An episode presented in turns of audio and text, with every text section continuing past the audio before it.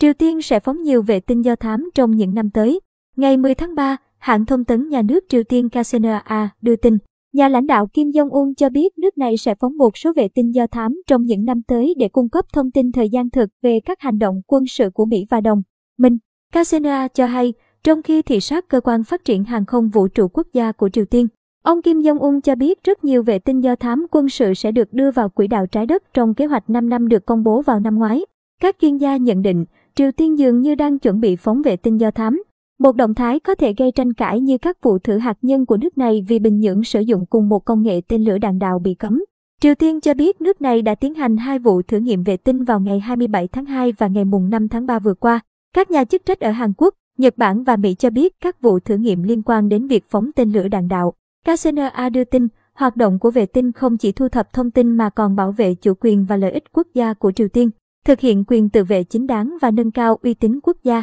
Nhà lãnh đạo Triều Tiên nhấn mạnh tính cấp bách của dự án nhằm hoàn thiện năng lực sẵn sàng chiến tranh của đất nước, nâng cao khả năng răng đe hạt nhân. KCNA cho biết, các vụ phóng tên lửa của Triều Tiên đều bị Mỹ và các đồng minh lên án vi phạm các nghị quyết của Hội đồng Bảo an Liên Hợp Quốc. Ngày 10 tháng 3, quân đội Mỹ cho biết đã tăng cường giám sát và thu thập do thám ở biển Hoàng Hải. Mỹ cũng nâng cao khả năng sẵn sàng phòng thủ sau khi Triều Tiên gia tăng đáng kể các vụ thử tên lửa.